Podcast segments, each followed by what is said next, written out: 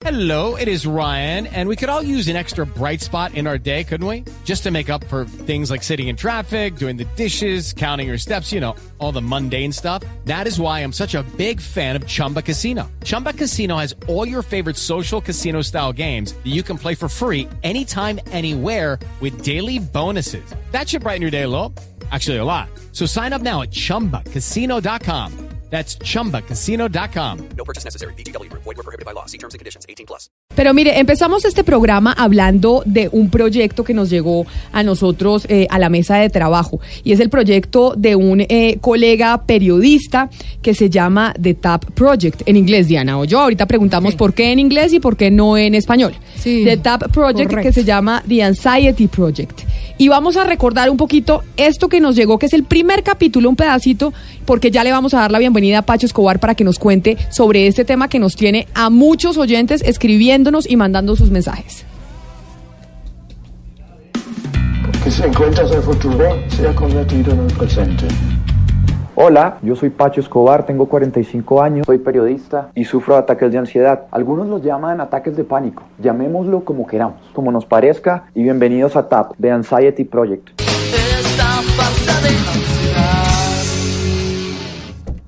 Bueno, esto es un proyecto bastante casero. En este momento estoy monitoreando el audio a ver más o menos cómo está quedando. Habrá desenfoques, habrá problemas eh, de sonidos y ruidos de la casa. Quisiera que no nos fijáramos tanto en los detalles técnicos. Esto es producciones caseras al 100. ¿De qué se trata? Se trata, pues se trata de la ansiedad, porque si en los noticieros, y en los diarios, si en las conversaciones de, de todos los días escuchamos sobre el cáncer, sobre las enfermedades renales, sobre las enfermedades cardíacas, porque no hablamos claramente sobre la ansiedad, que es como una especie de, de gran virus y de gran maldición como de la época moderna? Es como una enfermedad gigante que está pasando en todo el mundo, pero de la que nadie quiere hablar. ¿Por qué nadie quiere hablar de ella? Por vergüenza, por miedo, la gente no quiere que la tilden de loca, la gente la gente no quiere que la echen del trabajo porque algunos jefes no entienden que es un ataque de ansiedad. La ansiedad está en todas partes. Te acompaña en el bus, te acompaña en el carro, te acompaña a la cama, te acompaña a la ducha. Es la mejor, peor amiga que tenemos. Los ansiosos somos muchos. Seguro que hay alguien en tu familia que tuvo ataques de ansiedad. Quizás vos tuviste ataques de ansiedad. Yo no soy ni psiquiatra, ni psicólogo, ni terapeuta.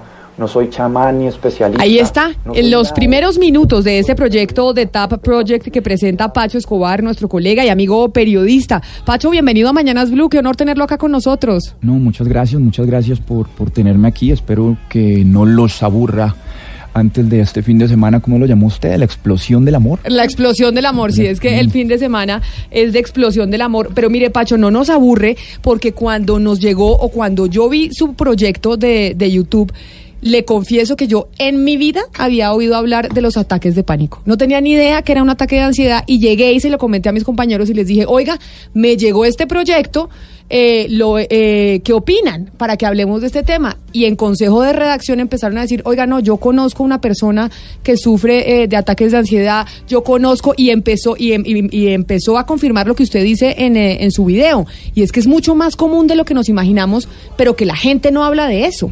¿Por qué la gente no está hablando de los ataques de pánico y de los ataques de ansiedad si son de verdad tan comunes y tanta gente los vive? Eh, lo primero es por vergüenza. Yo, yo lo que he descubierto es eso. A la gente le da una pena terrible decir, eh, yo tuve un ataque de ansiedad, tuve un ataque de pánico, me quedé encerrado en mi casa eh, porque, no sé, me daba miedo salir de pronto de la ducha o porque no podía llegar a mi trabajo.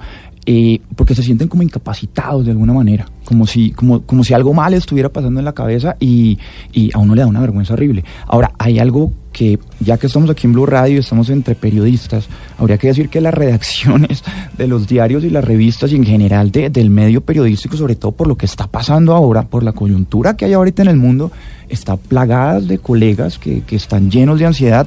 Me tocó verlo en el baño a veces. Yo me iba... eh, yo he trabajado en varias redacciones aquí en, el país, por fortuna.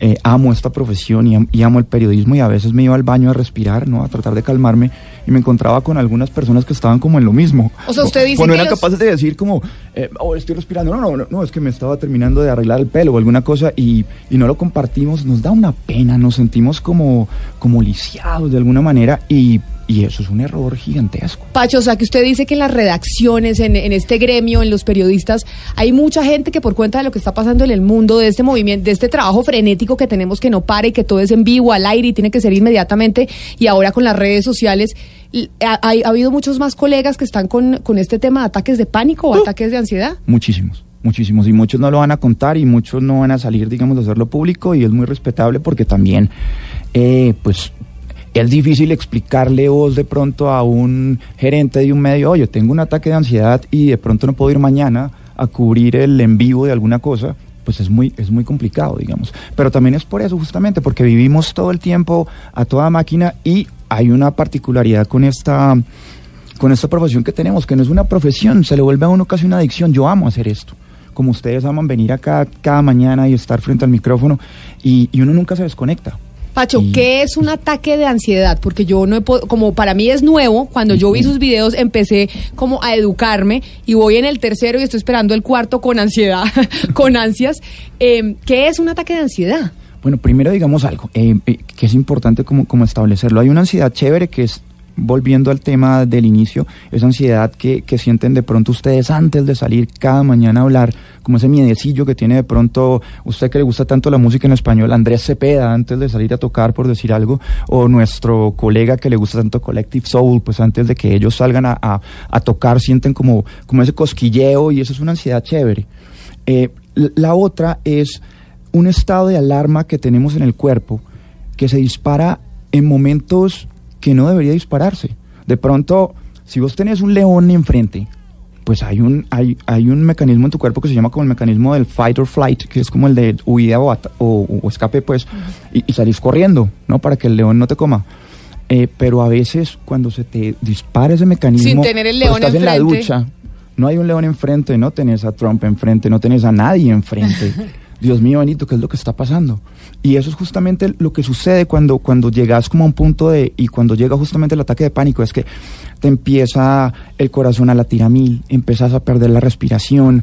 Alguna gente me, ha comentado también que comenzaba sus ataques con punzadas muy fuertes en el cerebro y pensaban que les iba a dar algo ahí, ¿no? Que, que tenían, no sé, alguna enfermedad mortal o un tumor cerebral. Vos empezás como a perder control de tu cuerpo tu mente se empieza como a anular, básicamente, y los síntomas más generales son corazón a mil, entonces decís, me dio un ataque cardíaco, me voy a morir de un infarto y aquí no pasé. Entonces, claro, con el susto que te da, empezás a respirar muy mal, nadie, usualmente nadie te dice como, eh, aprenda a respirar, que, que, eso luego hablaremos acá, y, todo se confunde, eh, tu estómago también empieza a, a funcionar mal y pensás eso, te morís. Me llegó la hora, el túnel oscuro y se acabó esta vuelta. Pero mire, no Pacho. Sé. Nosotros hemos querido también llamar al doctor eh, Rodrigo Córdoba, que es psiquiatra, pero además es el expresidente de la Asociación Colombiana de Sociedades eh, Científicas. Lo conozco. Sí, que además el doctor Córdoba, pues que nos puede hablar un poco de por qué, porque usted en sus videos dice, oiga, esto es una, un fenómeno creciente y cada vez más la gente está sufriendo de ataques de pánico y de ataques de ansiedad. Y, y lo que queremos saber es por qué razón. Doctor Rodrigo Córdoba, bienvenido eh, a Mañanas Blue y lo invito, Pacho, si usted tiene preguntas, a preguntar también. Bienvenido eh, a Mañanas Blue, gracias por estar con nosotros. Camila, muy buenos medios días, un gusto irte y a Pacho un saludo. Doctor Córdoba, ¿por qué cada vez hay más gente sufriendo de ataques de ansiedad? Yo creo que tenemos, es más ante nuestros ojos, la perspectiva de visibilizar más una serie de trastornos que han estado ahí, pero un poco por lo que Pacho hacía mención, han sido vistos de manera vergonzante. Ha existido de alguna manera en el curso de la historia de la humanidad el peso de ese viejo dilema mente-cuerpo, como si la mente se hubiera de un lado y el cuerpo por otro. Todo lo somático, todo lo que tiene que ver con el, cuerpo, ha sido profundamente estudiado desde el año 90, que fue la década del cerebro. Hemos visto y entendido que muchas de las funciones emocionales son directamente relacionadas con el cerebro. La mente es una función del cerebro. Entonces, estos ataques de ansiedad que se vivían de, materia, de manera vergonzante, porque los seres humanos han pensado que estos son procesos de la voluntad, que falta... Pero, doctor Córdoba, perdóneme, yo lo interrumpo. Si alguien dice, bueno, entonces no es que nos estén dando más, sino que ahora estamos hablando más de ellos, ¿por qué a una persona le dan ataques de, de ansiedad o por qué le dan ataques de pánico? Porque cuando uno dice, oiga, es que si a usted le da cáncer de, de pulmones, pues porque seguramente fumó. O si usted le, tiene un problema en el sistema digestivo, es pues por- porque está comiendo mal. ¿Por qué dan los ataques de ansiedad? ¿O qué es lo que lo genera? ¿O es un tema genético? ¿Cómo se pueden evitar? es, es uno de los motivos de estudio. Lo, lo primero es que la ansiedad es, es una es un sentimiento consustancial con los seres humanos. Aún algunos dicen que la ansiedad es como el precio que el hombre paga por pensar, que es como la lucha de la contradicción de, los del pensamiento. Pero la ansiedad se convierte en un trastorno y digamos que el dolor agudo es los ataques de pánico, como un dolor de esos insostenible que aparece de manera súbita. Así son los ataques de pánico. Aparecen de manera intempestiva, de manera peyorativa. Las personas tienen la sensación de que pueden morir de manera inminente o pueden perder el control y tienen manifestaciones somáticas. Sienten que la respiración les hace falta, que el corazón anda más rápido, se ponen taquicárdicos, sudorosos y esto acompañado del sentimiento emocional. Y lo otro es la ansiedad de, de forma crónica, que termina trayendo también dificultades en el cuerpo y una preocupación excesiva por el funcionamiento. Y la gran pregunta que nos hacemos, que cada vez dilucidamos más, pero nos falta mucho, es el origen de los trastornos mentales. Es decir, qué origina un cuadro clínico psiquiátrico mental, y es una ecuación. Hay una carga biológica básica, es decir, todos traemos un sello, que es nuestro código genético, que ese código genético modela una forma de funcionamiento del cerebro, esa forma de funcionamiento del cerebro interactúa con la manera de ser, con las características de personalidad y con el entorno social.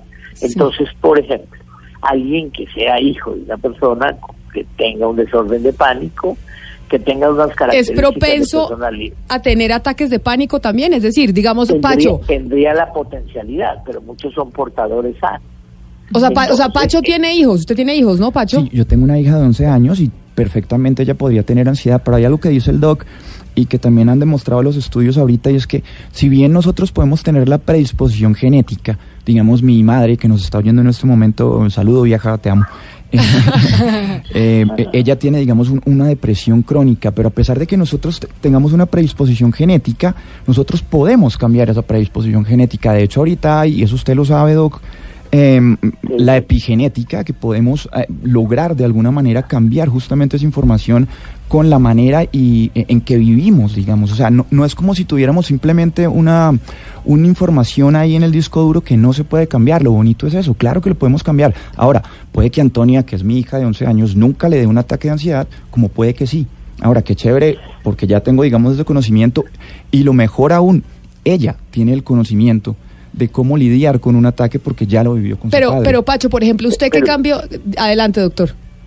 Sí, escúchame, por eso te decía que eh, quizás ahí tocamos, eh, que hay una ecuación, entonces está la carga biológica básica, que es la genética con el modelamiento biológico, las características de personalidad, y van el ejemplo, si tiene alta o baja tolerancia a la frustración y el entorno social. Entonces alguien puede tener la potencialidad alta o baja, pero muy seguramente si tiene unas condiciones de crianza, de desarrollo y factores protectores y un entorno social favorable, será un portador sano, lo tendrá ahí, pero nunca se le expondrá, nunca se le presentará, Sí. como al contrario, alguien que es sometido a con muy baja carga genética, pero sometido a altas situaciones de tensión, pues seguramente va a presentar el trastorno.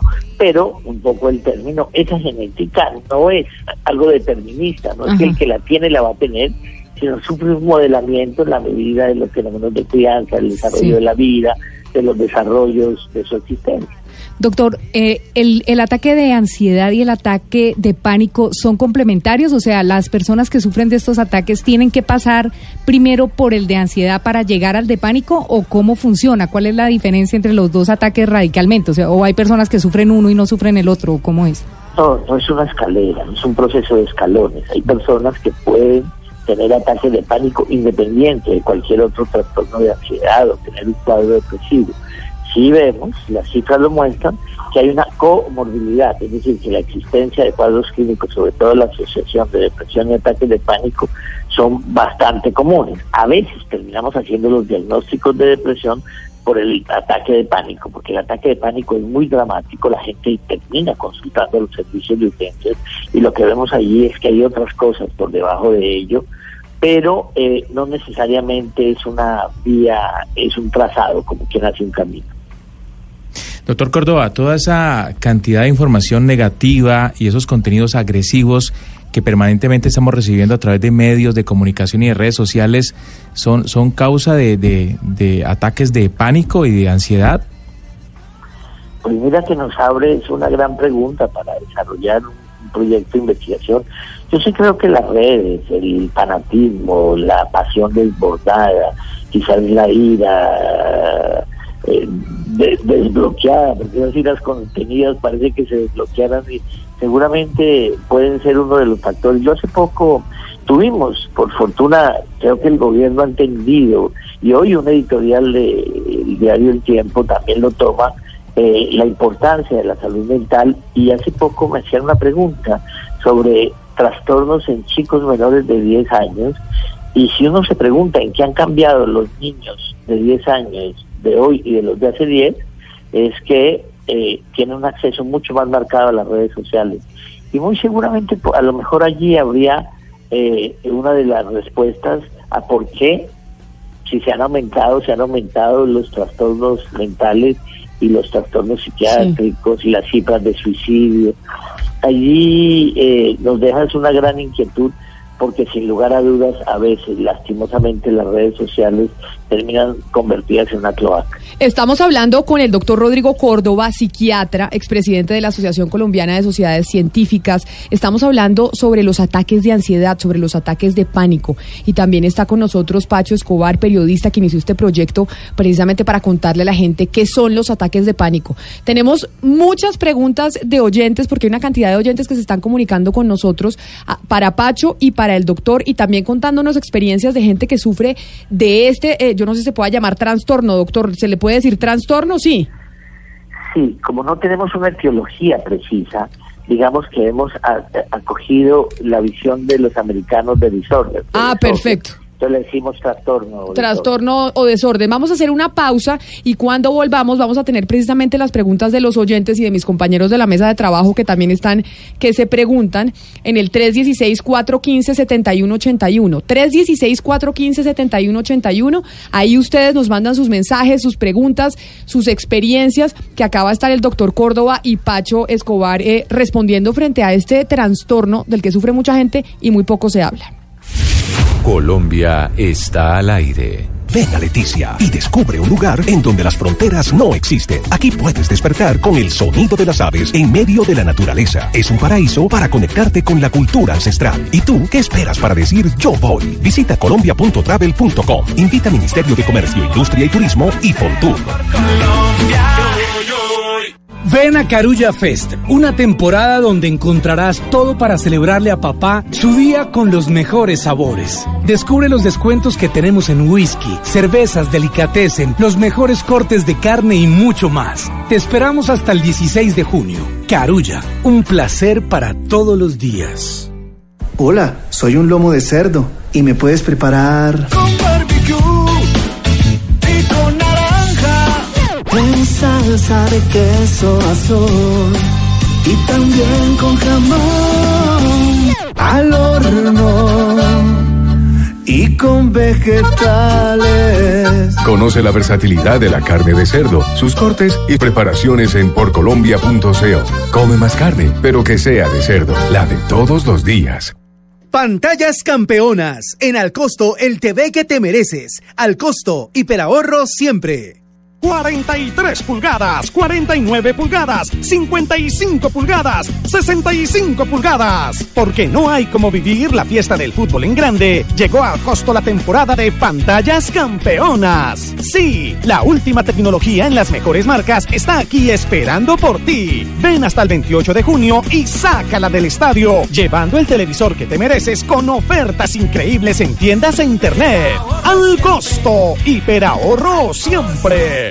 Sabemos que eres un verdadero fanático del fútbol, por eso queremos que vivas la fiesta que une a todos los colombianos con estas ofertas campeonas. Con Alcosto, disfruta el fútbol como te lo mereces. Al costo, hiperahorro siempre.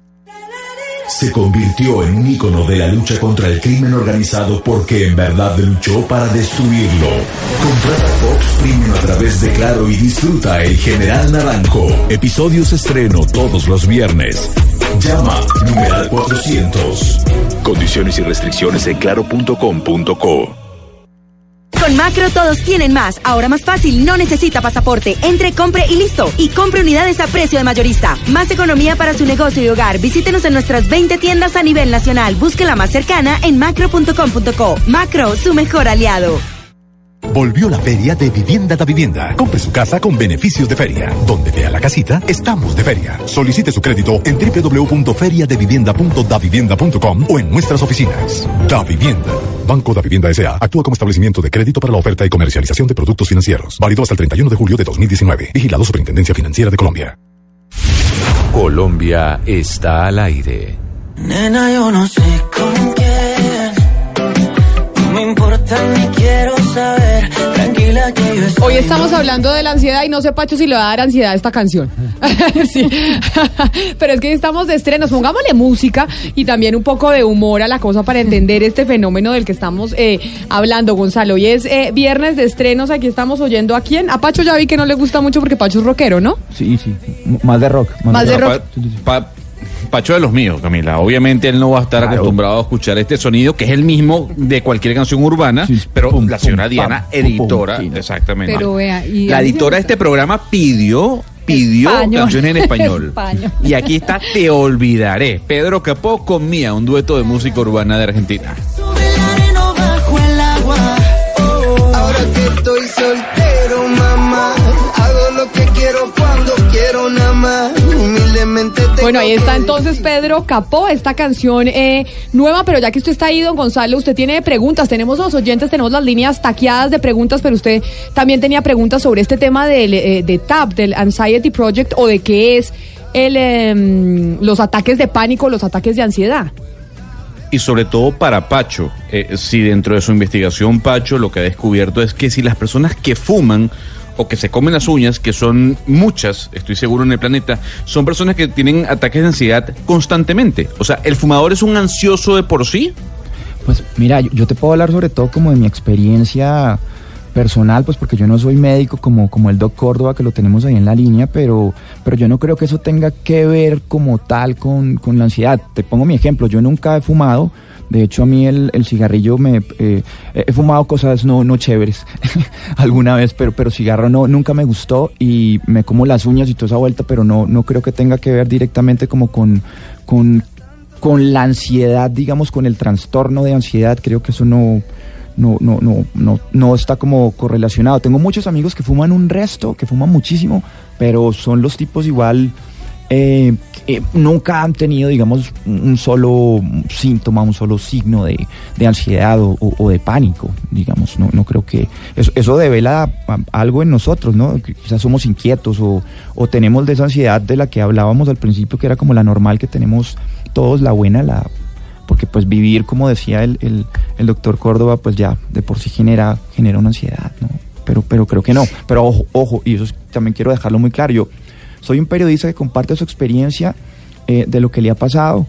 Y obvio, eh, he aprendido mucho por a través de mis terapias, porque a falta de una psiquiatra tengo dos, y, y a través de todas las lecturas y de todo el proceso interior también que tuve que comenzar después de que, de que tuve esto, ¿vale? Eso quisiera, quisiera decirlo con, con claridad también.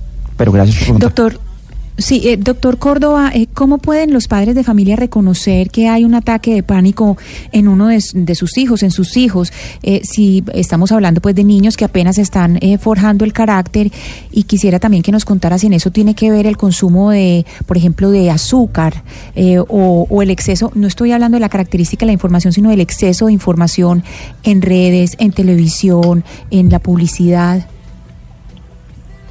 Eh, particularmente los ataques de pánico sí tienen, digamos que de los cuadros psiquiátricos, además de la agitación, la agitación per se, la agitación psicomotora, los ataques de pánico son de las situaciones más visibles. A veces las personas terminan aceptando buscar ayuda, venir a la consulta, porque los ataques de pánico son exageradamente dramáticos, porque es una sensación inminente y peyorativa de muerte o de enloquecer, eso a las personas las lleva a buscar ayuda y los equivalentes eh, somáticos, los equivalentes en el cuerpo, las manifestaciones fisiológicas son muy altas. Entonces, sin duda, eh, ese temor, esa sensación de sentirse en, un punto límite, en una raya roja, lleva a las personas a consultar. Lo que sucede en muchas de las oportunidades es que existen otros diagnósticos eh, por debajo, por debajo del, por debajo de la manifestación clínica de los ataques de pánico que vienen desde atrás, por ejemplo los adolescentes.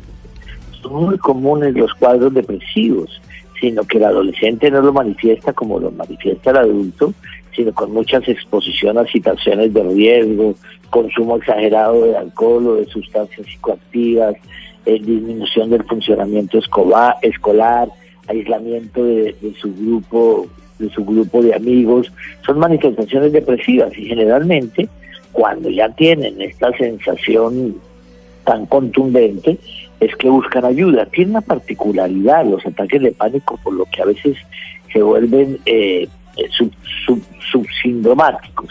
Es que vienen, tienen un creciendo, la intensidad de los síntomas tocan un techo y pasan.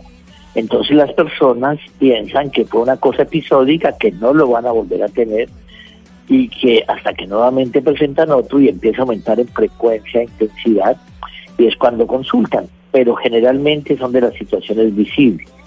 Lastimosamente todo el mundo, por ese viejo dilema cartesiano, prefiere pensar que es el cuerpo el que está fallando. Entonces, como hay taquicardia, pues hay estudios exhaustivos para ver qué es lo que le pasa al corazón y la situación es un fenómeno mental, es un fenómeno emocional.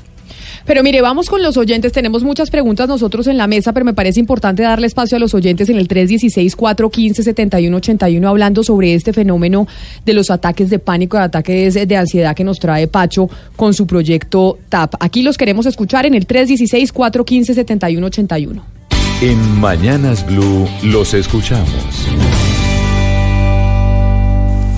Hola Camila, buenos días y saludos a todos los de la mesa de trabajo. Yo también he sufrido ansiedad, eh, ataques de ansiedad. eh, es impresionante que he tratado hasta quitarme la vida, porque uno no uno, uno entra en un desespero que no sabe uno a dónde correr o qué hacer. Mm, Muchísimas gracias, los felicito por el programa. A usted mil gracias por compartir su experiencia con nosotros. Vamos con otro oyente. Mire, ahí no sabe la cantidad de mensajes que hemos recibido, correos electrónicos a través de Twitter y a través del teléfono 316-415-7181. Buenas tardes. Yo sufrí de un ataque de pánico el día que me hicieron una resonancia magnética. Antes ya me habían hecho resonancia y no había pasado nada, pero con la última que me hicieron me di cuenta lo que estaba sufriendo, lo que estaba viviendo. En ese momento fue un ataque terrible y no sabía que lo tenía. Gracias. A usted, eh, muchas gracias. Mire, Pacho, acá me están eh, un oyente pidiendo que le pregunte.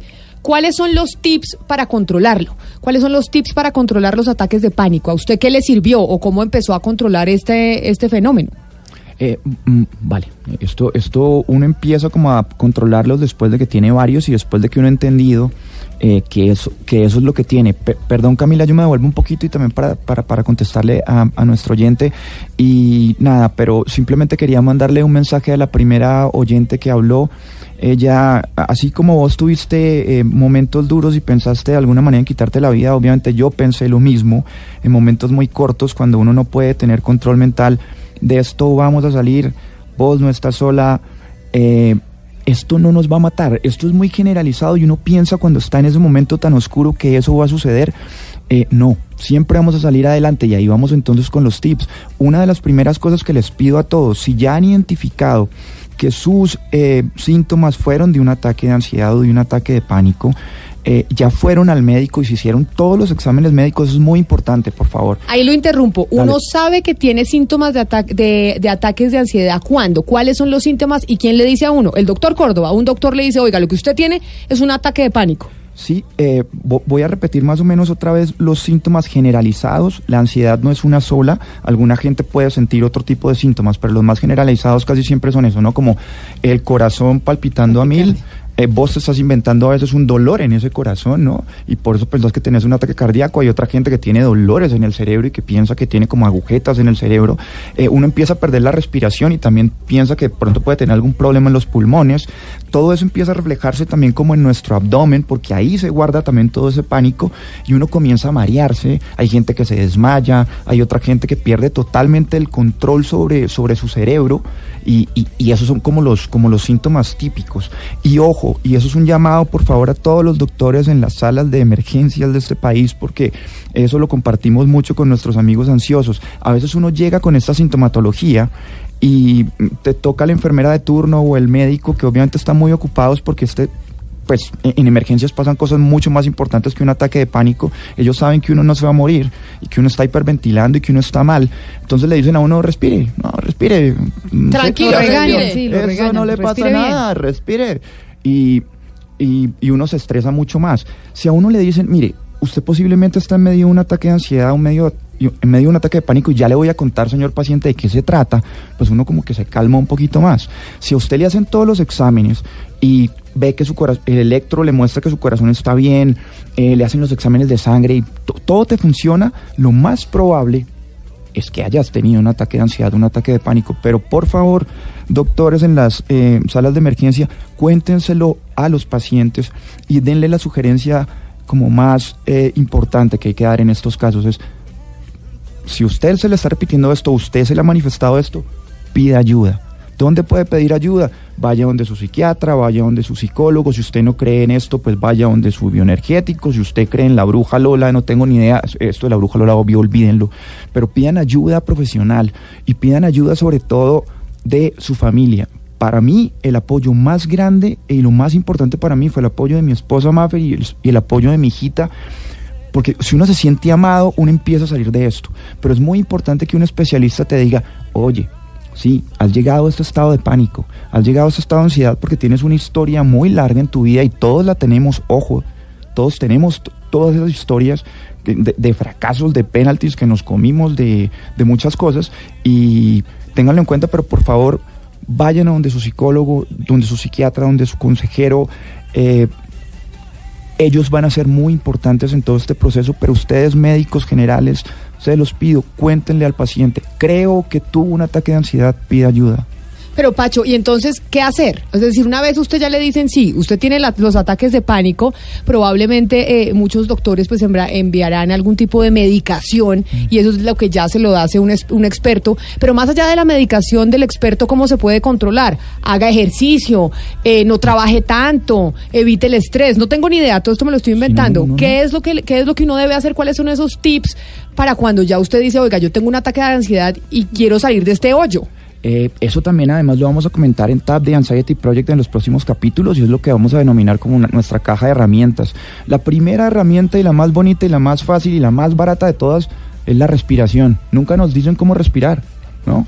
A- Hay veces le dan uno una bolsa cuando uno está en medio del Sí. ataque y simplemente creo que el, mejor consejo que te puedo dar es, hay 10.000 tutoriales en, en, en, en YouTube de cómo respirar, de cómo simplemente Meditar. llenar tu, estómago exhalar, de, aire como si fuera una pelota y luego exhalar, eh, porque eso te, te conecta con algo muy importante, Cami, que con lo que no estamos conectados a veces, y es con el aquí y con el ahora. Eso no me lo invento yo, eso bueno, viene de una filosofía de hace mucho rato y hay un libro de hecho de Edgar Tolle o Edgar Tolle o Edgar Tolo, como lo quieran llamar, que es muy viejo, que se llama justamente eso, el poder de la hora.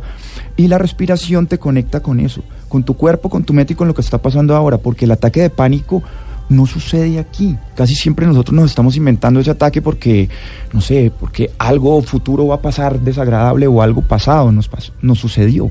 Pero entonces la respiración nos conecta con el aquí, con el ahora y con nuestro cuerpo y nos relaja. Yo he tenido momentos de ataques muy fuertes en la noche y uno se pone a respirar eh, lentamente y se concentra uno en su respiración y todo empieza, por supuesto, a aplacarse. Ahora, el ejercicio, parce, el ejercicio es importantísimo. Por favor, hagan mucho ejercicio, también mucho cardio. Yo Ujú. troto mucho, a mí eso me ayuda y obviamente hay también muchos tratados que pueden encontrar en muchas partes sobre los beneficios del ejercicio. Si necesitan medicación, no la nieguen. Pero eso solo lo van a saber con la ayuda de su De especialista. Del doctor Córdoba o de cualquier Claro. doctor al que uno vaya. No, el doctor Córdoba le podría dar uno el mejor consejo del mundo y le podría decir a uno, vea, eh, usted sí necesita medicación o no. Pero mire, vamos a oír, vamos con más oyentes que, que se comunican con nosotros en el 316-415-7181. Camila, buenos días, mesa de trabajo. Mi nombre es Sergio González. A los 14 años experimenté mi primer ataque de pánico por consumo de marihuana. Duré más o menos como unos, tal vez unos 8 o 10 años donde literalmente me costaba salir a la calle solo porque sentía que el corazón se me iba a salir, empezaba a sudar, sentía que en cualquier momento me iba a dar un infarto, era una angustia terrible. Eh, gracias a Dios ya lo superé. Sigo, a veces me da claustrofobia, pero ya, digamos, ya puedo, lo, lo puedo controlar en mi cabeza. A todas esas personas que tienen ataques de pánico, pues yo les doy un consejo y es concientizarse de la, de la enfermedad y saber que, que es solo psicológico, no está pasando nada físico, no hay nada externo que nos pueda afectar. Muchas gracias.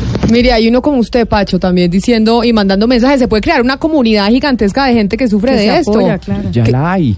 Ah, ¿ya la hay? Bueno, no aquí en Colombia, digamos, pero, pero hay, Mundialmente. Hay, hay, hay, digamos, muchas eh, organizaciones que están dedicadas a eso. En Estados Unidos hay varias.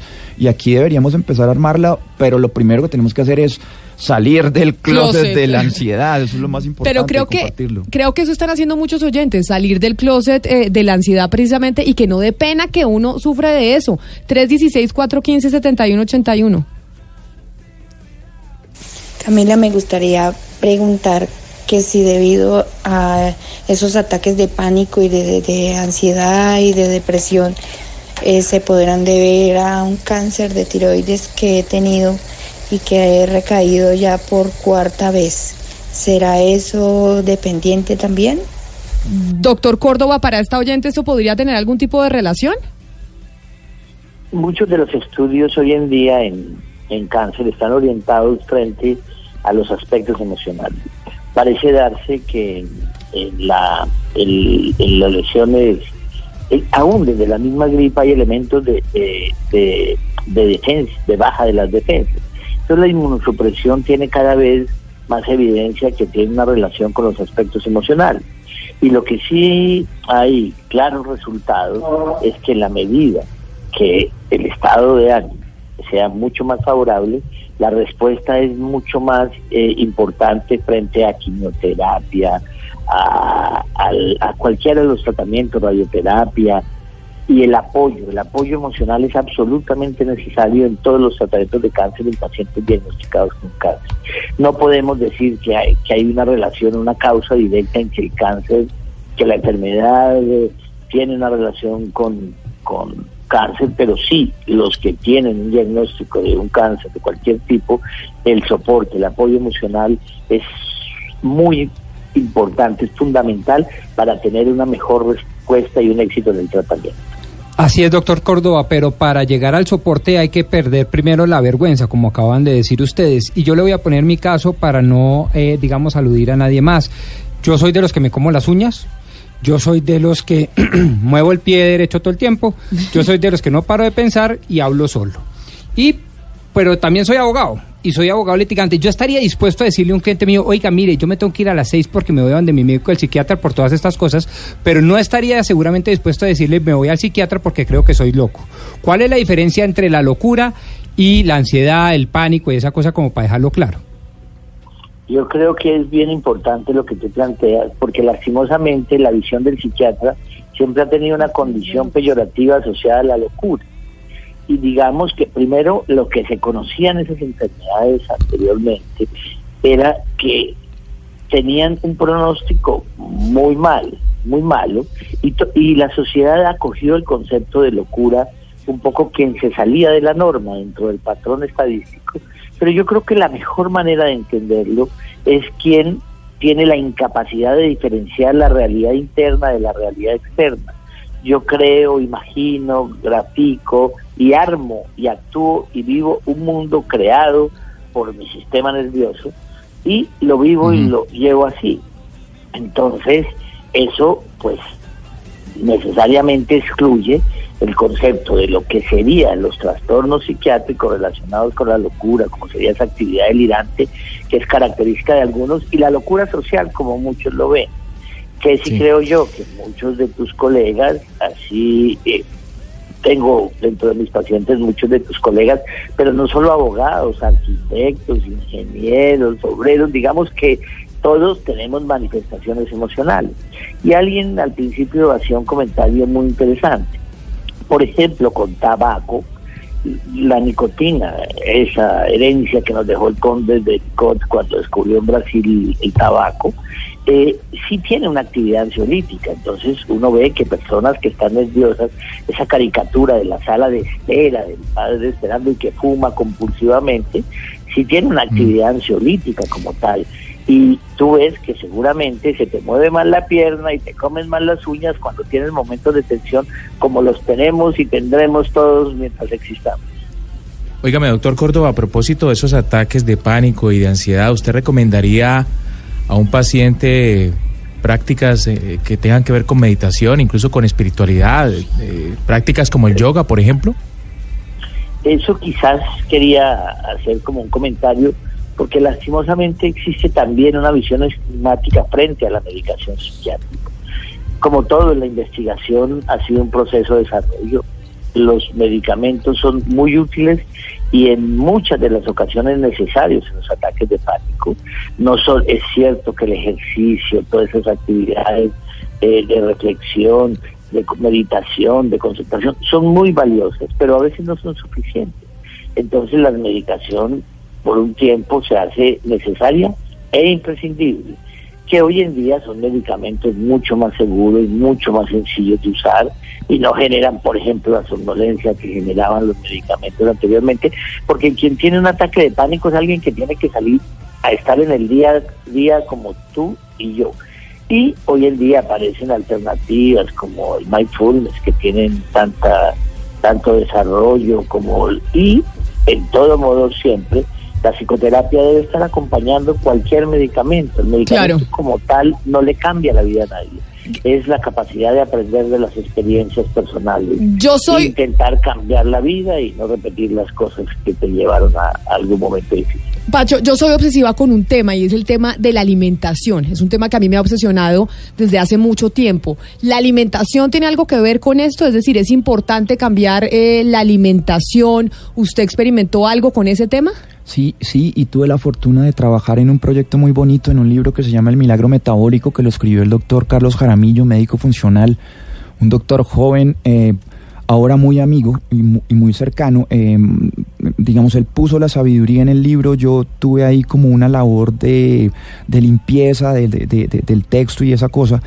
Eh, pero con él empecé a, hacer como sus recomendaciones de dieta, que no, que esa dieta es la más sencilla de todas, eh, que no tenés que hacer un vegano, un vegano radical ni un vegetariano radical, es simplemente como comer tres veces al día como comían nuestros abuelos y como comía todo el mundo, pero también entender muchas cosas, que eh, la ansiedad también, nuestras hormonas y el comportamiento de nuestras hormonas en el cuerpo, pues se ven afectadas por lo que comemos, Camila. Y una de las cosas que deberíamos empezar a entender eh, es eso. Deberíamos comer obviamente muchos más vegetales, que son los carbohidratos que necesitamos, y dejar de lado una cosa que nos fascina y que a mí me fascina porque mi esposo es pastelera, que no me oiga me va a asesinar, que es el azúcar. Y a algunos eh, el azúcar nos afecta de, de, una manera más fuerte que a otros. Yo también con, con, este cambio que tuve en mis rutinas, y ojo que él también dice que no es solo la alimentación, sino el cambio de hábitos, pero sí, es llevar eh, una alimentación mucho más sana porque hay eh, no solo alimentos, hay líquidos que también nos, nos activan eh, ciertas hormonas que, que, nos hacen obviamente más propensos a estar en, en un momento de ansiedad. Yo descubrí que, por ejemplo, hay gente que la cafeína no le hace nada. A mí me pone como una moto. Y yo amo el café, estamos en un país donde hay unos cafés preciosos. Yo ahorita ando con, con sí, yo muelo mi cafecito todos los días, pero me tomo un descafeinado. Eh, hay muchos artículos y muchos estudios que demuestran que el gluten también puede eh, ser puede ser un facilitador de esto, un disparador de esto. No me lo estoy inventando yo. Eh, como dice un político muy conocido del país, muy querido, vayan a Google y, y pueden verlo. hay, hay muchas, un saludo para ese político. Y Y, y, y mírenlo, hay miles de investigaciones al respecto, pero la alimentación es fundamental. Yo lo he vivido, o sea, yo soy un ejemplo de eso. Eh, comencé a cambiar mi alimentación, co- com- como, como lo recomienda él en el libro, y uff, mi, mi, mi estado ansioso ha cambiado un resto y he dejado mucho, mucho, mucho, mucho he dejado el azúcar y mucho, mucho, mucho he dejado el gluten. Cada uno, ojo, eh, ustedes que nos están oyendo en casa, cada uno es diferente. ¿eh? Eh, eso lo irán descubriendo con el paso del tiempo, pero cambien la alimentación. Eh, ah, y otra cosa, venga Camila, ¿usted toma juguito de naranja por la mañana? No. Muy bien. Es que no, es que yo soy obsesiva con la alimentación. Pacho. Entonces yo creo que esa tarea yo ya la hice antes. yo no tomo bien. jugos, no como azúcar, eh, no como grasas, eh, pero. No, de Eh, vaina Sí, a comen, ¿no? veces. o sea, no es, no es todos los días, pero a veces un jugo de naranja y sí, rico. Bueno, yo los ¿Malo? invitaría también a que, ¿La a que, re- embarramos? a que revisáramos, eh, no lo digo yo, insisto, lo dicen muchos especialistas y entre ellos el, el, el Carlos Garamillo y es, eh, él siempre hace la misma prueba, es como, ¿cuántas naranjas necesita usted para hacer un jugo? ¿Como tres o Como cuatro? tres, sí, más o menos. más bien cómase la naranja solita. Cómase una naranja. Pero, pero en términos de ansiedad y de Porque pánico, estás ¿qué pasa? ¿Qué genera la naranja Le en ese estás caso? metiendo una carga de azúcar a tu cuerpo, ¿no? Que eso te va a poner a mil dependiendo, insisto, de cómo vivas tu vida y de cómo la- y de cómo de cómo seas vos. Si yo me tomaba ese jugo de naranja, digamos en mi época de antes de periodista, eh, de estar todo el día conectado, pues eso era un choque eléctrico básicamente o como el café. Entonces, eh, también es una invitación para que revisemos nuestra alimentación. Como darle dulces porque- a los niños después de las Claro, 5 de la tarde. pero mire, Pacho, ¿dónde la gente lo puede encontrar? Porque ya nos, eh, nos tenemos que ir. ¿Dónde la gente puede encontrar este The Anxiety Project? ¿Dónde Ah, puede, para, porque ahí van a aprender y usted va a estar comunicando Sí, mil sí, sí. cosas más de, la que, de las que hemos hablado acá. Sí, y la idea también es que, pues, obviamente me, me cuenten de, sus de sus experiencias, porque, insisto, yo simplemente soy un periodista que ha leído esto, que lo está viviendo, que ha vivido la ansiedad, pero no soy un especialista. Lo pueden encontrar en YouTube, en el canal de Pacho Escobar. Ese, ese Pacho Escobar es como si fuera vasco. Con Eh, X. eh, es con T y con X, o sea, es P-A-T-X-O. Pacho, Pacho. Escobar, ajá. Pacho. Eh, La historia Pacho. es muy larga y Ah. algún día se las cuento. La pueden ver en mi página web que es pachoescobar.com. Unos amigos vascos siempre me llamaban así con la T y con la X y ahí se quedó. Y ahí pueden ver eh, Tab de Anxiety Project y pueden ver los capítulos que vamos a estar ahí. Ahí hay un foro. Eh, dejen sus comentarios. Muchísimas gracias igual a toda la gente que ya los ha dejado.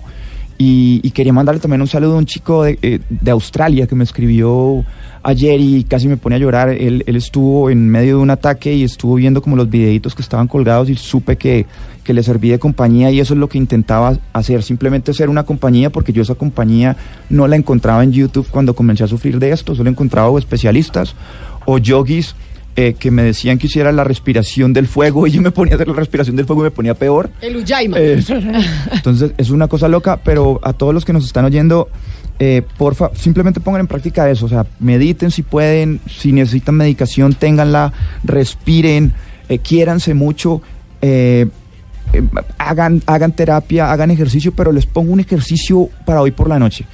Eh, ¿Qué tal si cuando se van a la cama, en vez de llevarse solo lo malo que les pasó, porque usualmente dicen que el cerebro es como un teflón, uno se queda solo con lo malo y, y- y lo bueno resbala, ¿por qué no se van a la cama pensando en qué fue lo bacano que les pasó en este día? Eso, eso haremos. Vale. Pacho, mil gracias por haber venido. Felicitaciones por el proyecto Doctor Córdoba. A usted mil gracias también por habernos acompañado hoy aquí en Mañanas Blue. Feliz resto de día. Camilo, con, Camila, con mucho, muchísimo gusto. Un saludo a todos.